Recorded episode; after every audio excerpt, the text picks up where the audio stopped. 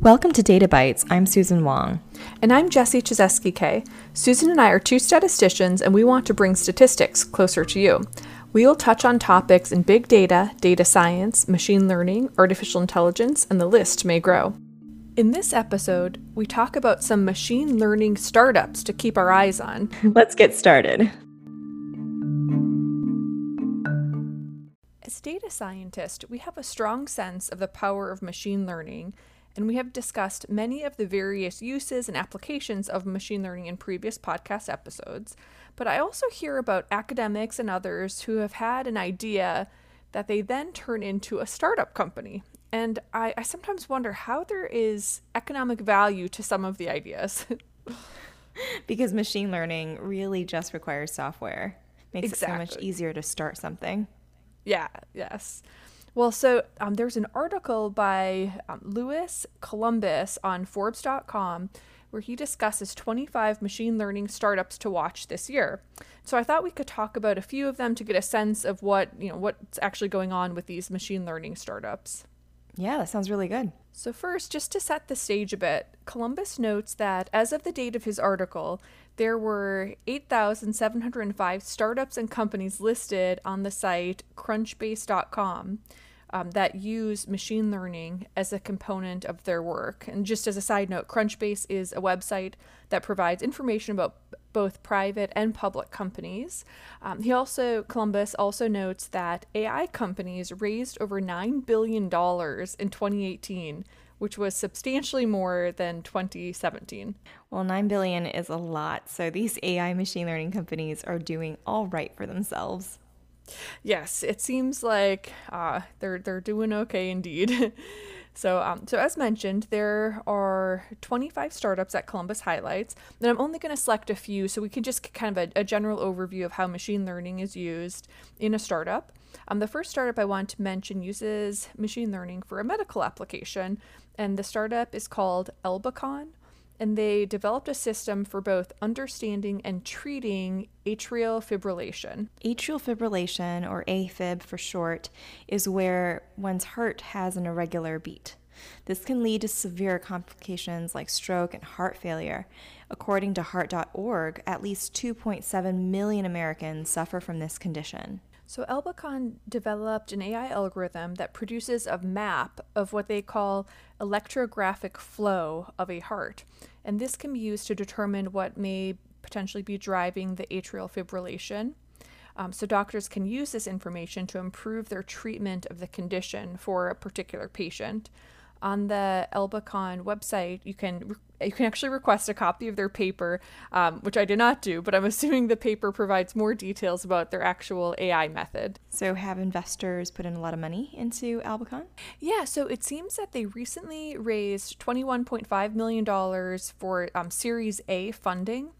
Oh, so, wow. um, startup, yeah, yeah um, so startup.com discusses different stages for startup funding. Um, so the preliminary stage is known as a pre-seed funding um, stage, and and this stage often supports you know maybe the founders and potentially a small team as well. And um, the pre-seed stage is um, is then for getting their idea off the ground. Then they move into the seed funding stages, which is used to, to grow their business. So that's why I guess it's called seed funding. You know, plant the seed and let it grow. um, so so if the startup survives the seed funding stage, um, then it will go into Series A funding. And at this stage, the startup should have a better defined business model, and the I guess a typical amount that's raised for the um, the Series A funding is about ten to fifteen million dollars. Um, apparently, more the uh, more than half of startups who receive seed funding do not actually make it in Series A. And then, if successful in Series A, um, there are subsequent stages for funding, um, Series B, Series C, etc. Wow, it seems that it would be really hard and stressful to both build the intellectual content and structure of a business and then simultaneously try to raise money to keep it sustained. Yeah, I mean, it really is two full time jobs to be a founder and CEO of a startup. But if successful, they certainly are well compensated.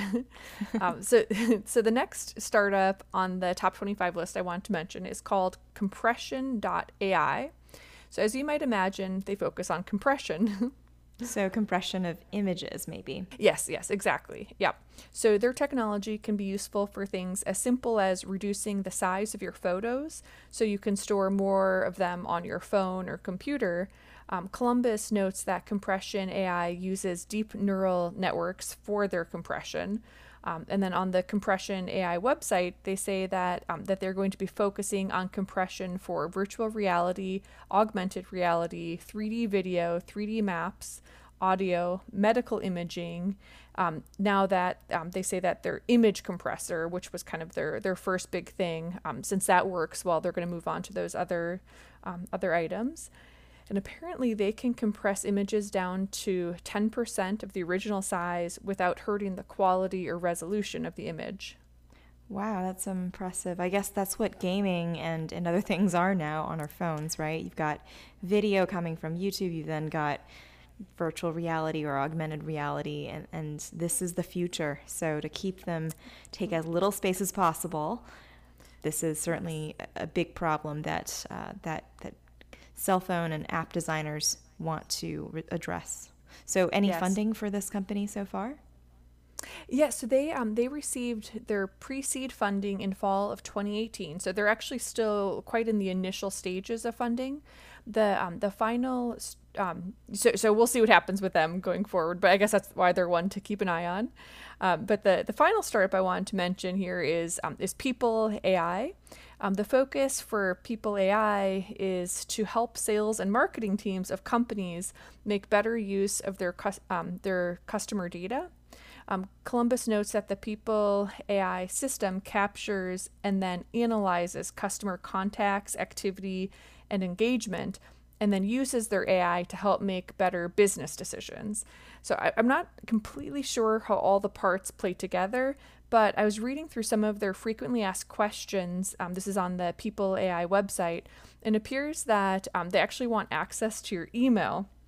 And then they um, they note that um, they just need the the to from um, CC subject and date fields and do not access the body of your emails. But still, that always makes me nervous. And then um, the the steps of their system are first to capture the necessary data. This would be then from the emails, maybe um, your calendars, maybe you have a conferencing site as well and then they use some sort of, of matching AI algorithm.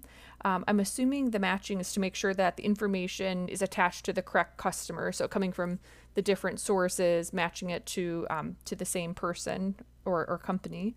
And then finally, they provide their customer, um, they, they provide the customer relationship management or CRM data and actionable insights, um, which is then what the sales or marketing team can use as they please, trying to, you know, target different revenue sources and just kind of maximize their um, their profits. What are the odds that the, this is just an excuse for them to get more data from people I and don't- just package it up and sell it to other other parties? yeah, and I think uh, they um, their website did have a lot of um, information about you know kind of privacy and that, but my, my my kind of eternal concern is just like what if things get hacked and then suddenly all your emails, all your ca- like just all this information is is out there. So Yeah, that's Yeah. that's really worrying, and it seems like the better insights can only be achieved if they have more information. But then you'd have to give them that information, and that can be very valuable for any company, right? The the, Yeah. the contacts, the sales contacts, and information about those contacts. That's really where the value lies. Right, yeah. So there's there is a trade off, um, that's for sure, but. Have they gotten any funding? The People AI. Yeah, so that, that's what's interesting. So they have been quite successful. Um, so they their most recent funding round was actually Series C funding, and they've raised so far in total about a hundred million dollars. That's the largest number you've given us thus far. Yeah. Investors are definitely interested.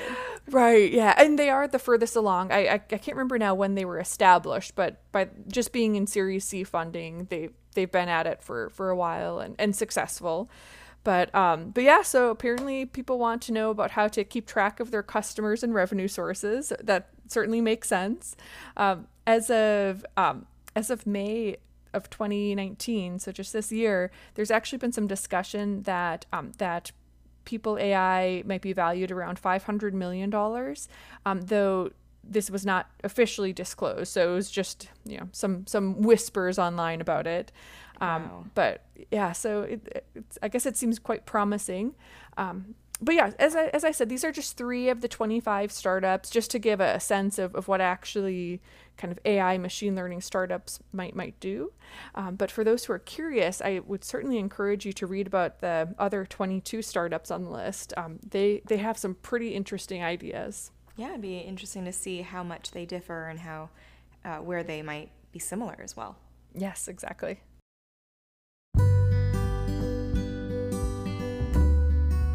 Thanks for listening to Data Bites. If you have any questions or suggestions or comments for us, please email us at databites.podcast at gmail.com.